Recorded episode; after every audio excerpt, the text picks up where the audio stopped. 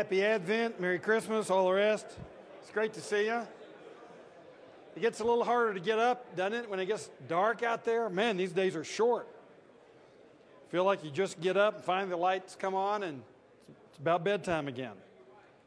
Good morning to you. Hope you had a wonderful Thanksgiving holiday and got some rest, got fired up about the Bible again. I uh, hope you enjoyed your week off from from amen, and now we're going right back at it. Put your shoulder to the wheel, turn the light on in your brain, expand your heart. We are studying Proverbs, in case you hadn't remembered, and uh, it's a very important book of the Bible. It's called Wisdom Literature. We're looking at wisdom and how it applies practically to everyday life. That's what wisdom does. It takes the Word of God and applies it practically to life. And I, I say if something doesn't, doesn't work on the street, it just doesn't work. If you can't apply it, it's really not worth spending some time on it. So we've been looking at God's Word and how it makes all kinds of difference in practical, everyday life. And Proverbs we've seen is that wisdom that applies in about 90 to 95% of the cases. You know, when you do this, this is going to be the outcome. And uh, after Christmas, we're going to look at some of those cases that are perplexing, where you do this, and then you get a funny outcome. And you're wondering, what in the world happened? Well, there's a thing called reflective wisdom that we'll study in Ecclesiastes and in Job that is very, very necessary to round out our whole thinking about how God's Word applies to life. Very, very important. But it's very important that we build a good foundation, and we've been doing that in Proverbs. And we studied the first nine chapters, which is sort of foundational, sets the framework for what wisdom is. And then in chapters 10 through the end of Proverbs, we've seen just a collection of proverbial sayings taking this framework of wisdom and applying it to specific circumstances. For example, if you're a wise man, your speech is going to be different than if you're an unwise man. If you're a wise man, your friendships are going to be built differently than if you're an unwise man. If you're a wise man, uh, you're going to spend your money and you're going to look at finances in general in a very different way than you would if you're an unwise man. If you're a wise man, your family is going to be run differently and your relationships with the opposite sex, we're going to see next week. And your view of who women are is uh, very different if you're a wise man than if you're an unwise man. On and on it goes. And today we're going to see a very important implication of wisdom. And it has to do with how the law of God is applied in your life. The law is not something that's passe, it's not just something that leads us to Christ because we know what a failure we are and we need to be forgiven. That's true. The law does do that. But the law shows us how to live. And a wise person is one who looks at the law and figures out how to, how to use it in life and how to apply himself to that law. I'd like for us to look at a verse that we mentioned some weeks ago, back in Proverbs chapter 2. We're going to start there. It's not listed on your, your handouts. You need to add this, I suppose. But it really is kind of the key verse. And I, I want you to look at Proverbs 2, verse 9. This is page 976. I guess your Bible's kind of automatically open to Proverbs now. Proverbs 2 9 says, Then you will understand. That is, when you have wisdom, then you will understand what is right and just and fair. Every good path. Those are three technical words for how to live life in community. What is right, what is just, what is fair. The word right is the word, of course, we get righteousness from it. And the Hebrew word is right or righteous. And then the same word of a combination of certain endings make for the word righteousness. What is righteousness or what is it to be righteous? It is simply to conform to the law of God. A righteous man is a man who takes the revealed principles, precepts, commandments of God and puts them into practice. So you simply conform to the will of God in your life. There's what is right. What is just? Well, what is just is giving your neighbor his due according to biblical communal standards. All right, you see a little different nuance there. Justice has to do with how we're treating our neighbor according to biblical communal standards. And we're going to see that those biblical communal standards might be somewhat different from what we had assumed. And then what is fair is simply what is equitable. The word can be is a word that can simply mean level. We're all on level ground. We're all equitable with one another. We treat each other fairly. So those three words kind of make up, if you will, the ethical, personal ethical, and social ethical life of the wise person. And so, one of the tremendous benefits of being a wise man is that you know how to apply the commandments of God in your life personally, and you know how to apply it with regard to your neighbor, and you know how to treat your neighbor equitably. There's a wise man. It's a very important aspect of our life together as wise people. Now, the first thing we want to notice is Roman number one, keeping God's law, that's righteousness, brings blessing. Righteousness brings blessing. Keeping God's law. The righteous man leads a blameless life. Blessed are his children after him. Righteousness. Now, let's talk about righteousness for just a moment. And particularly uh, I know this doesn't apply to every one of you. You wouldn't, every one of you wouldn't call yourself a born again Christian or an evangelical Christian, but probably most of you here in this room would, or a good number of you. And let's just talk about the experience of righteousness among people who go by that label. Let's talk about sex for just a minute. 33% of adults in the United States have lived with a partner apart from marriage. Isn't that an amazing statistic? The adults in this country, a third of them, have lived with a sexual partner to whom they were not married.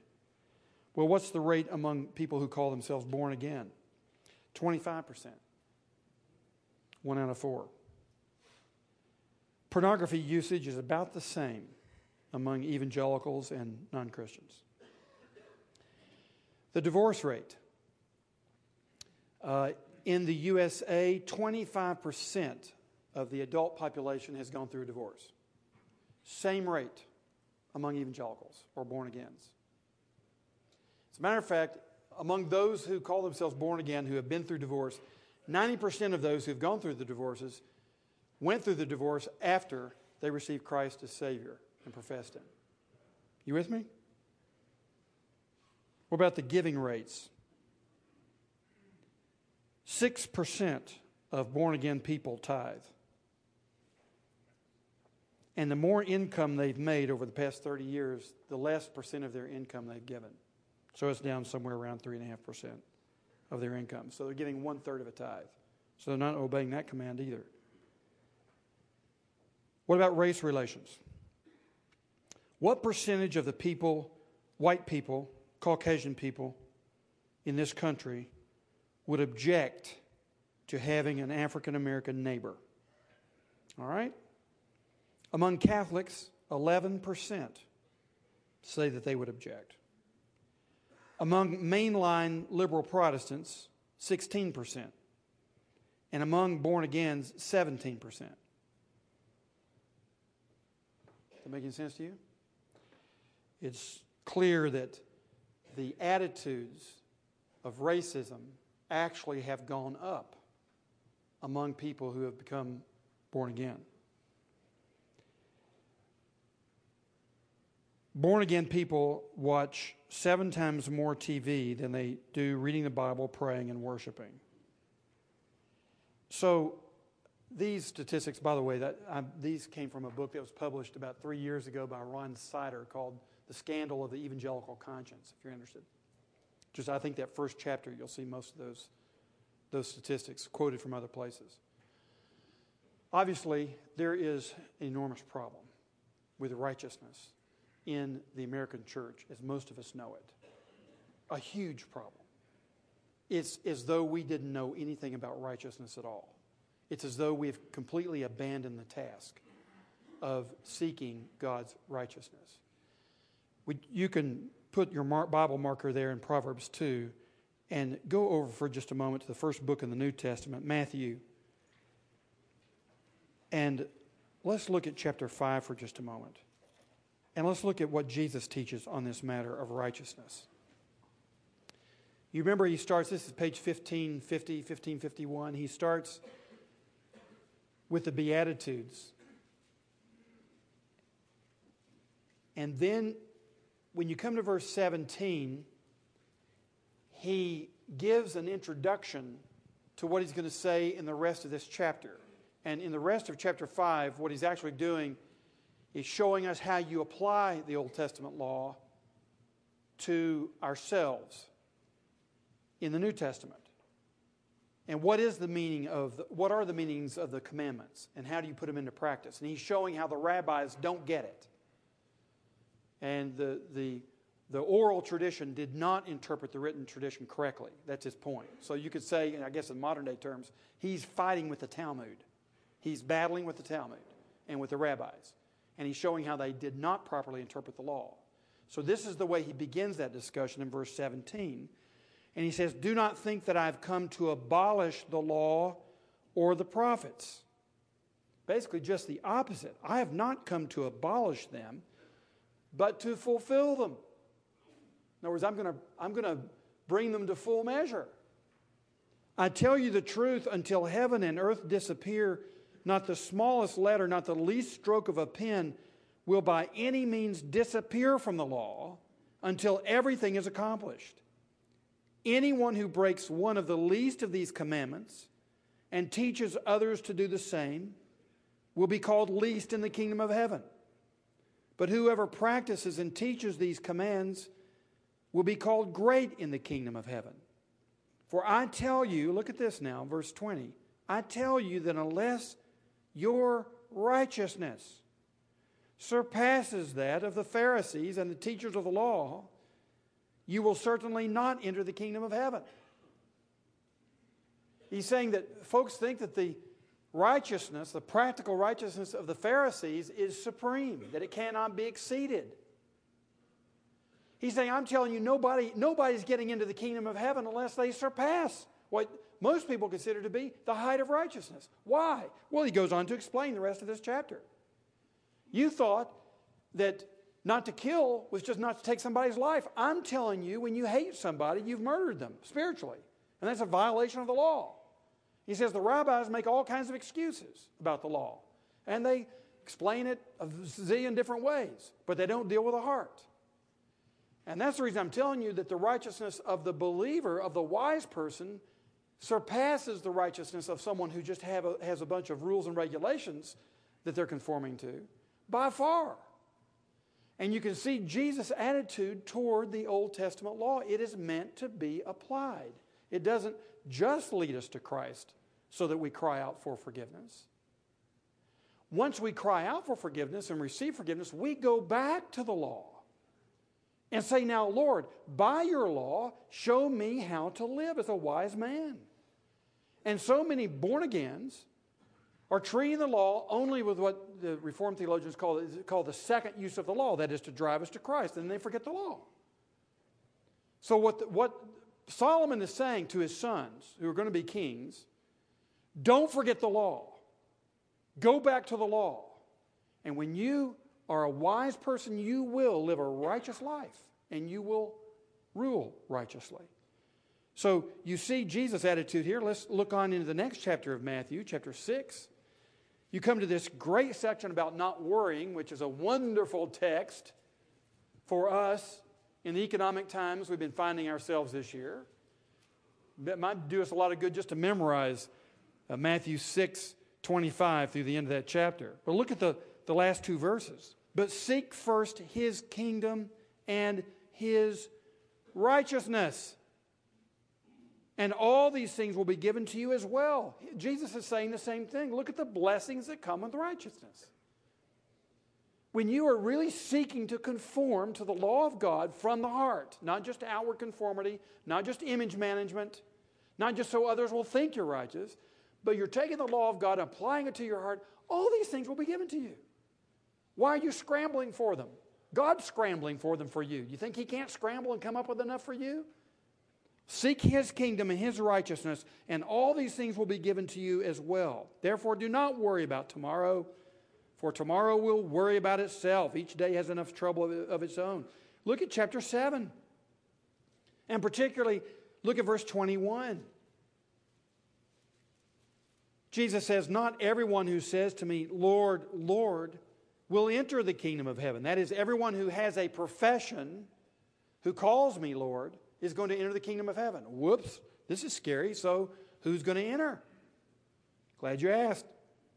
Only he who does the will of my Father who is in heaven. There's righteousness.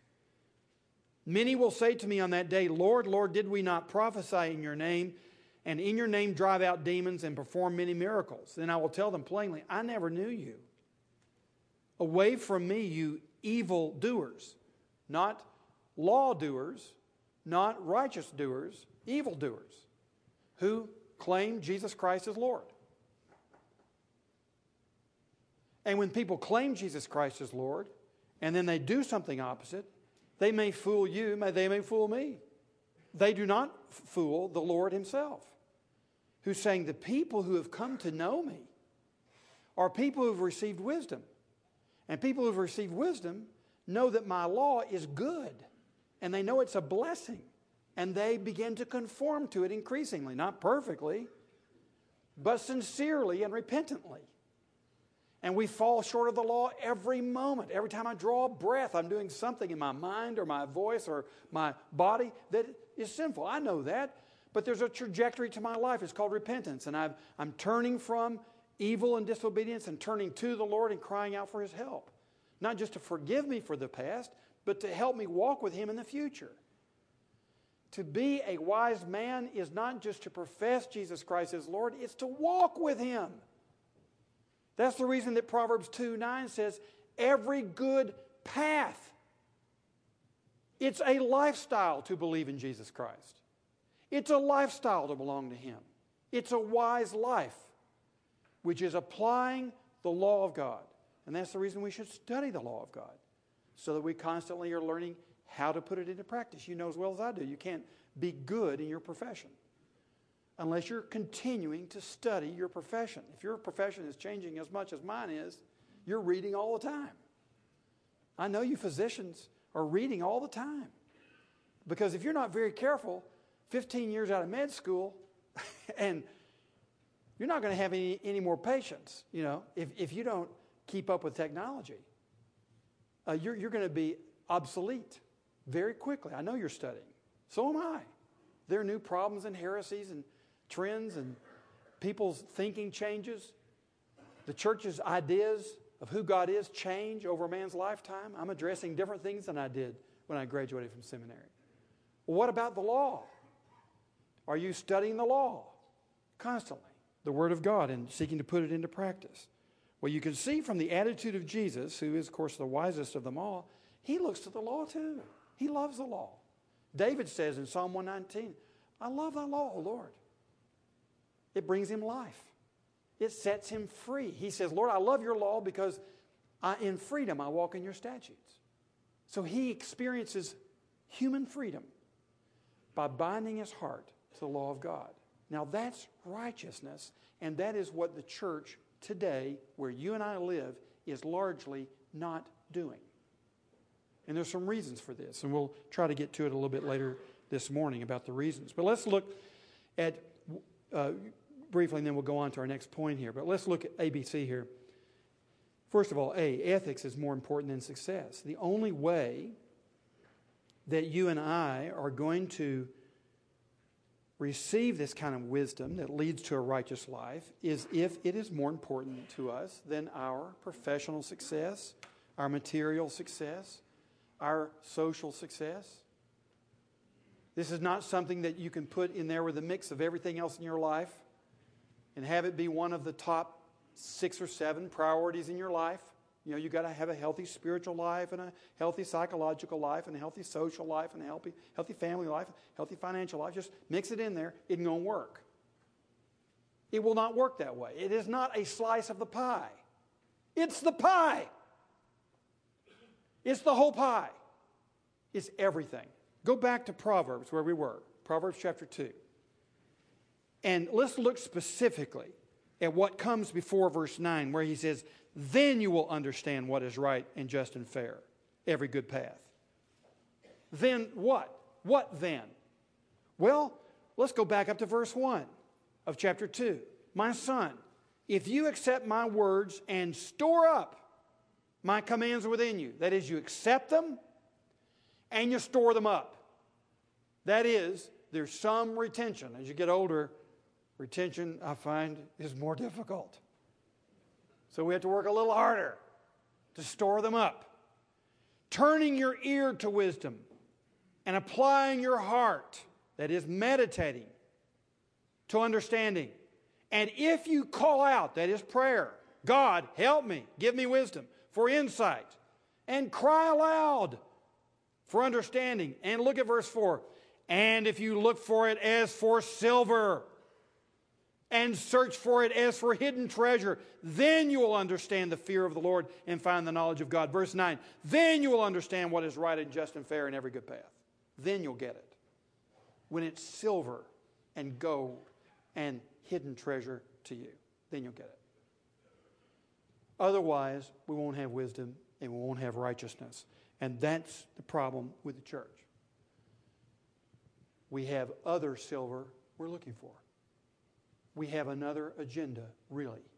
And the church and worship and the Bible and a righteous life is one of several things we'd like to mix in there in our little convenient, comfortable pot to what we call a happy life. And what God is saying, let me tell you what the happy life is. Let me tell you what the blessed life is righteousness. B, ethics is more important than ritual. He says to do what is right and just is more acceptable to the Lord than sacrifice. That's chapter 21, verse 3. Well, you have, of course, the perfect example of this in 1 Samuel 15 when God instructed Saul as king to go exercise his righteous judgment against the Amalekites. And he had that they had violated the Israelites generations before. God was exercising his justice in ways that only he has a right to do and for reasons that only he needs to know. But he gave Saul a mission to perform. He said, Saul, go exercise my justice against those people, and here's the way it's going to be done. Based on what they've done, I'm going to wipe out that nation. And I want you to kill the men and the women and the children and all their animals. I mean, this is serious stuff. And there's no warrant to do that with anybody unless God were to instruct us to be his agents of destruction. I su- suspect when Jesus Christ comes back, we'll have the high honor of being his warriors. And we'll be back at it again, I suppose. If, maybe we'll be his instruments of judgment in the end. I don't know how that's all going to work out. But here, when God was intruding in time to show us a little bit of something of what the final judgment's going to be like, he exercised physical judgment on a nation. And in the Old Testament, you find that happening. People get all befuddled about the blood and guts in the Old Testament. The reason is there's the theocracy and God's judgment based on nationhood. And that's what it'll be like at the end time. Now we're in dispersion. We don't have a nation. So we don't use the Bible to justify blood and guts. Uh, but in the Old Testament, you had in, intrusion ethics. You had the ethics of, of the end time being intruded in time uh, because we had a theocracy. And here, God told Saul exactly how to do it as one of his angels, one of his warriors. And Saul goes out and meets Agag, the commander of the Amalekites, and thinks he's a pretty cool guy. You know, we probably ought to preserve him. He's, he's an intelligent guy. He's able to lead. We might be able to redeem him. And then Saul goes out and he keeps all the fat calves and all the nice little lambs and everything that would provide booty for him and his troops, obviously. Saul has a better idea than God does. And so God is grieved. He tells his prophet Samuel, go check into that. Samuel goes and checks, and Saul greets him and says, Samuel, so good to see you. I've been obeying the Lord today. Samuel says, What's the bleating of sheep in my ear and the lowing of cattle that I hear? Oh, well, that, well, like I say, I've been obeying the Lord. It's the Lord that we're all here for. And uh, I save those for a sacrifice. Because you know how the Lord, He loves unblemished sacrifice. He loves real fat calves for sacrifice. And I saved them for Him. And you remember, uh, to make a long, long story short, Samuel basically says to Saul, Saul, stop. He says, stop. That is, shut up. Blah, blah, blah. Stop it. To obey, says Samuel, is better than sacrifice. And to disobey is the sin of divination. It's like looking to other gods to give you guidance. It's paganism. That's what obe- disobedience is. And you've dressed it up in some nice liturgical language, some nice ritualistic, worshipful language to make excuses for your own disobedience, your own sex life, your own marital unfaithfulness, your own stinginess, your own unfairness in society, your own racism. You've come up with all kinds of liturgical excuses for what you do. Stop, shut up, blah, blah, blah. To obey is better than sacrifice. That is to say, righteousness beats singing any day. And you know how important I think singing is. Because worship is the height of human existence. But it's better to be someone who is simply in subjection to the Lord. If you are in subjection to Him, you will worship Him. That's what Solomon is saying to his sons. Sons, you know how much I love beauty. You've watched me build this temple. I obviously love liturgy. You've watched me hire musicians. You know that I love poetry. You've heard me write it. You've heard my poetry. You know how much I love aesthetics. But, sons, get something really clear. To obey the Lord is better than all of that. That's what He wants. So, you'll see here that the Proverbs is teaching us how radical this righteousness is. The application of the law of God in everyday life is the whole pie. Notice, thirdly, that ethics exalts a community, righteousness exalts a nation, but sin is a disgrace to any people. He also says in chapter 11 that, that uh, the upright, through their being blessed, a whole city is exalted. So, how is Memphis going to be exalted? How is the Mid South going to be exalted? How is the United States going to be exalted? One way through the righteousness of God's people. And that's what will make us, in the sight of God, a great nation. You know, de Tocqueville, you know, in the 19th century, when he went back to France, he explained what he saw here in his tour. It was just really simple. The people there love the Lord. They're a righteous people. They give to each other. They have all kinds of mediating volunteer agencies where they're actively engaged in the life of their community. And they're religious people, he said. They take the law of God and they apply it. That is what makes a nation great, not its military, not its GDP, not its beautiful buildings, not its wonderful topography. What makes a nation truly great is its righteousness. So, what makes a community great is its righteousness. What makes a family great is its righteousness. That's what the Proverbs is saying. And obviously, this is not real complicated, but it is obviously profound. Uh, if you'll look in Deuteronomy chapter 4, leave your finger there in Proverbs 2. As you know, we'll come back to that. But look at Deuteronomy chapter 4 for just a moment. And here, this is what's taught in the, you know, Solomon's just, he's just preaching the Bible. Deuteronomy chapter 4, verse 5. Moses is saying to the people he loves, See, I've taught you decrees. This is Deuteronomy 4 5, page 260. See, I've taught you decrees and laws as the Lord my God commanded me, so that you may follow them in the land you are entering to take possession of it. Observe them carefully, for this will show your wisdom. See that? Moses said, This is the greatest display of your wisdom. It's your conformity to the law of God. You say, I thought that'd be kind of simple and stupid, just to obey God. No, Moses is saying, This is the height of human wisdom. This will show your wisdom and understanding to the nations, who will hear about all these decrees and say, Surely this great nation is a wise and understanding people. What other nation is so great as to have their gods near them the way the Lord our God is near us whenever we pray to him? And what other nation is so great as to have such righteous decrees and laws as this body of laws I'm setting before you today? Moses said, This is your pride and joy. The law of God, which is your righteousness, which is the expression of profound wisdom. So that when you receive Jesus Christ as your Savior, there's the height of wisdom. The gospel is the height of God's wisdom. It's foolishness to the world, but it's His wisdom. You receive Jesus Christ as the wisdom of God into your heart. Just as He conformed perfectly to the law of God, He then starts to take over every corner of your life. And you begin to conform to Christ, which is, in other language, conforming to the will of God, the perfect expression of the Word of God. And the will of God is Jesus Christ. So you begin to conform yourself to the law of God.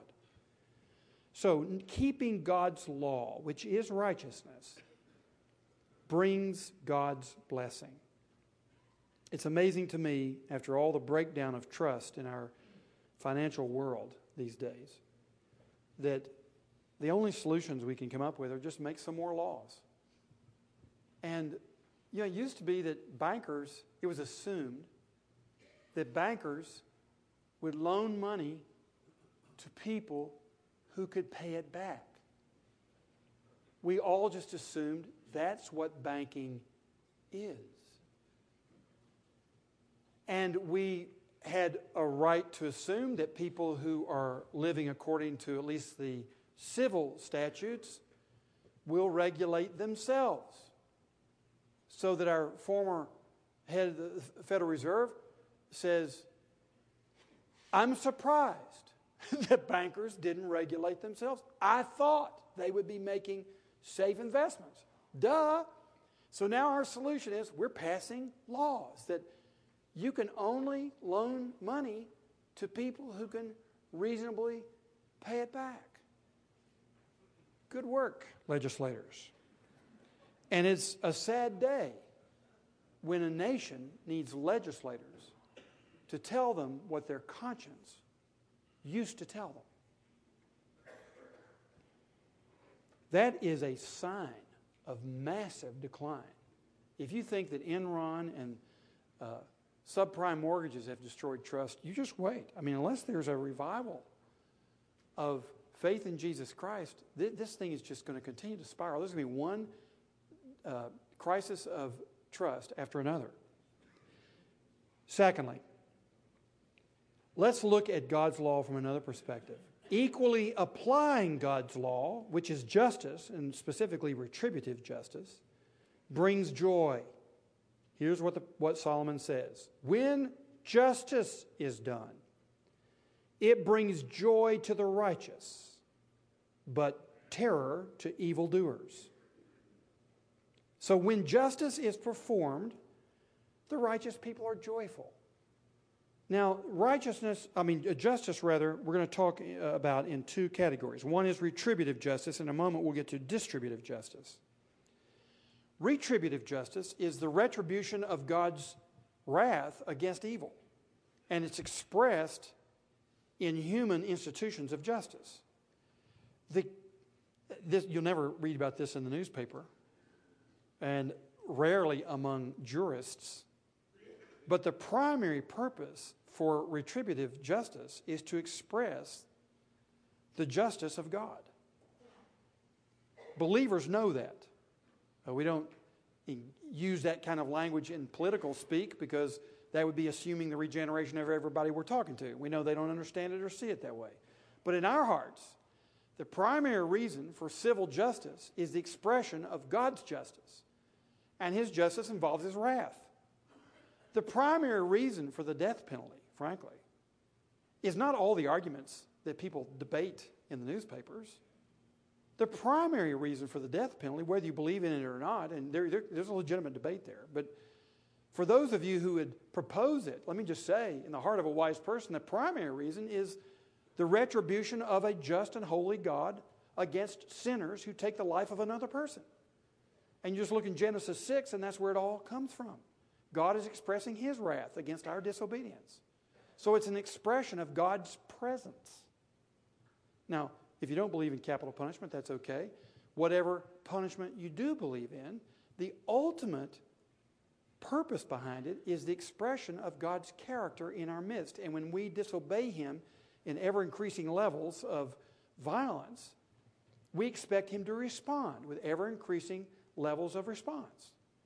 So that's called retributive justice. And there's a sense in which, you know, what we've allowed in our courtrooms now is for the, the victim to be able to come and chew out the violator and to ha- kind of have their day of vengeance in the court is actually contrary, in my opinion, to what justice from a biblical perspective is. The court is to express the justice of the divine in a certain sense. So the only way you can do that is to get human vengeance out of the picture.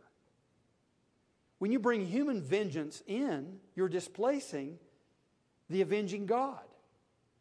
So, in former days, when that kind of thing was never done, it was because there was an intuition that we're walking on sacred ground. And you don't bring in angry human victims to wreak their vengeance on the criminal. That's not the point. The point is God, first of all, and then secondly, a society. And it's the state versus the person. And the state will wreak vengeance in the name of God rather than the, the victim making their complaint or trying to wreak vengeance in the courtroom. I, hope, I don't know if this is making any sense, but what Solomon is saying is that when there's real justice, the presence of God in our midst, bringing his retribution appropriately as he wants to do in our society and he's, as he's given us in his word, there will be joy among the righteous. We feel safe in his hands. We feel joyful in his equity and in his justice. Notice that this involves several things. First of all, the Proverbs teach us to listen carefully. The first to present his case seems right till another comes forward and questions him. And gentlemen, in your daily life, you always you have situations where you're to exercise justice. You're to exercise God's will in the things that are before you. You may have small decisions in man's view, or you may have large decisions. But they're all decisions where you are exercising matters in view of God's presence in your midst. And in order to do that, the Proverbs, Solomon says, listen carefully to both sides. How many times have you listened to somebody you went off and made a decision, never consulting the person about whom the comment was made, and then you discovered three weeks later you really screwed up because you didn't listen to the other side of the issue. When you have angry or hurt people, would you please make an assumption? When you only hear one side of the story, it'll be amazing if you have half the story. You probably have less than half, and the half you have is distorted. So assume that. Now, that's not unkind. You, you're kind to the person who's talking to you. Say, I'm so sorry you're hurt. I'm so sorry you're angry. If, if, if it's appropriate for me to be involved, I'll be glad to help. And, and uh, I want you to know I'll be suspending all judgment until, until I hear everything. And then I'll be glad to help out, to help, help you and your, the person you're at odds with to, to come to conclusion. But so often we want to sympathize with this person, or we want to be friends with this person, or we want to get the matter over. And we just don't listen to the whole story. We've got to be very careful, and judges have to be very careful, lawyers have to be very careful, elders have to be very careful, pastors have to be careful, friends have to be careful that we're listening to all parties before we begin to draw judgments. We're men, we're supposed to be drawing judgments. Every one of us draws judgments. We're going to be judging angels, for heaven's sakes. Of course, we're judges, every one of us. So learn how to judge very carefully says Solomon to his sons. Secondly, and I wish we had more time to, to deal with that, but secondly, protect the innocent. It is not good to be partial to the wicked or to deprive the innocent of justice. It is not good to do this. Watch out for partiality. Watch out for your friendships. Remember, when you're making a judgment, if there's a conflict of interest, You must bring that conflict of interest to the table. Let all parties know what your interests are.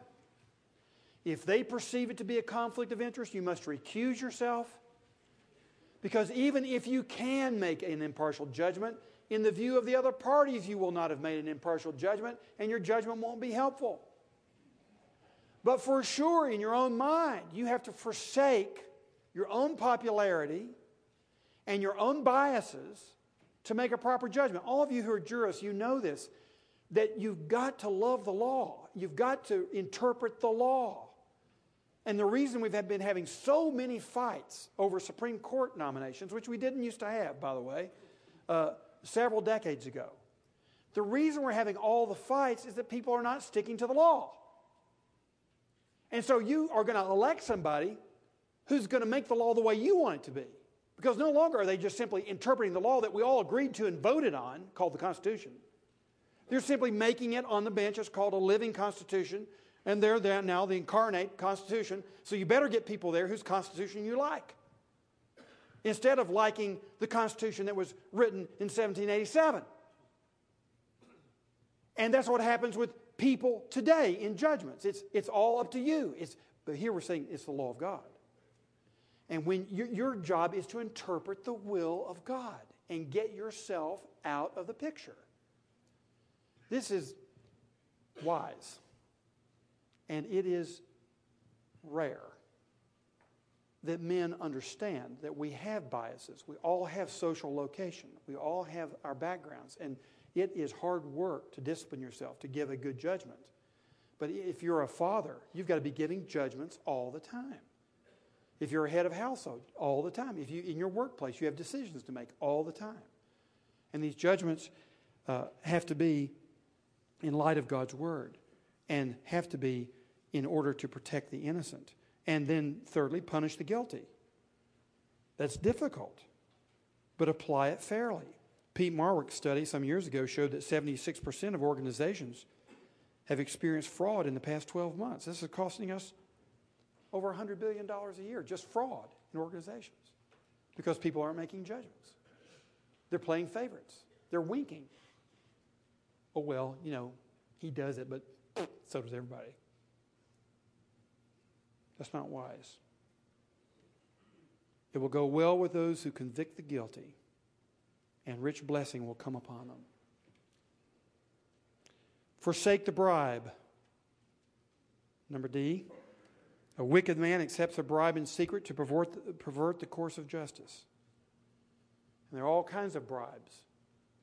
Cash bribes that we've had in our newspaper here for the past several years, very common. Social bribes, manipulations, personal extortions. Doesn't have to be money, can be other things that people are using to influence your opinion, to throw you off of the path of righteousness and justice and equity. And I just say, gentlemen, that is not what Jesus Christ does. Do you ever find Jesus catering to someone, pandering to someone? Do you ever see that in the Gospels? Take him in to your life and let Him rule. Let Him have His way in the way that you speak, and the truth that you give, and the judgments that you make. And you go ahead and live with the results. If He died on a cross, you might too. But I want to remind you of something. He got up in three days. And so will you. And if I were you, I'm just telling you, I'd rather take his cross than, some, than the devil's cross. You don't get up from that one. So forsake the bribe. And fifthly, defend the poor. Do not exploit the poor because they are poor. And do not crush the needy in court, for the Lord will take up their case and will plunder those who plunder them. You, deal, you mess with the poor, you're messing with Jesus Christ. He puts it this way when you've ignored those who are in prison, when you've ignored those who are hungry, You've ignored those who are thirsty. You've ignored those who are naked. Guess who you're ignoring? Me. When you visited those in prison, you have cared for the hungry, and you've cared for the thirsty, and you've clothed the naked. Guess who you just clothed? Me. Total identity. with the margins of society. And that's how much we love Jesus Christ, is how much we're loving those on the margins. Now, we're going to have to move on to the third basic idea that's found about justice in, this, in the Proverbs, and that is mercifully expressing God's love, which is distributive justice, brings peace. Justice has two aspects that is, bringing right judgments. It also has in restore it also has to do with restoring proper neighborly relations that brings shalom. Justice, the word here is mishpat in Hebrew. Mishpat brings shalom. Restoring right relationships with your neighbor brings the peace of God. So, righteousness is the application of God's law in your life. Mishpat, or justice, is restoring that right relationship with your neighbor that brings peace. And it has more to do with life than simply making proper legal judgments in the court. It has to do with how we live life together in community. It's a the word the biblical word justice is a larger word than the typical American English use of the word justice. When we say justice, we mean legal justice in the courts. And that's true. That's, that's a biblical idea. But that's just not all the biblical idea. Biblical justice also involves distributing resources equitably, lovingly, mercifully in community. And we've got some problems. The gap between the haves and the have nots is the greatest it has been since 1929 in this country. The percentage gap between the wealthy and the poor is the greatest it's ever been.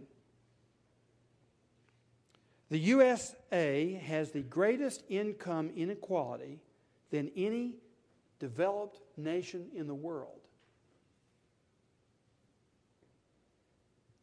The poorest 10% in the USA are poorer than any poor in any developed country in the world except for the UK. The difference between a CEO's salary over the past 30 or 40 years and the salary of an entry level worker has gone from 44 times that worker's salary to 209 times. And more of us need to do what Max De Pree has done by capping his salary at 10, 20 times the, the factory worker. We're out of control. The United States has about 4.5% of the world's population. We consume about 20% of the world's goods. The top four and a half or five percent of the U.S. population consumes 20 percent of the U.S.'s goods. So they're teaching us well. We're all copying them in, in the global scene. But what we're supposed to do, A, is guard the poor. He who oppresses the poor shows contempt for their maker. But whoever is kind to the needy honors God. B, we're to give to the poor. He who is kind to the poor, look at this, lends to the Lord. You want to make a really good loan with big interest? And he will reward him for what he has done. So the interest is going to come from the Lord. You give to the poor, you just made a loan to Jesus. Wow. Didn't know you could do that, did you? If you look in Ezekiel 16 49, you'll find out what Sodom did.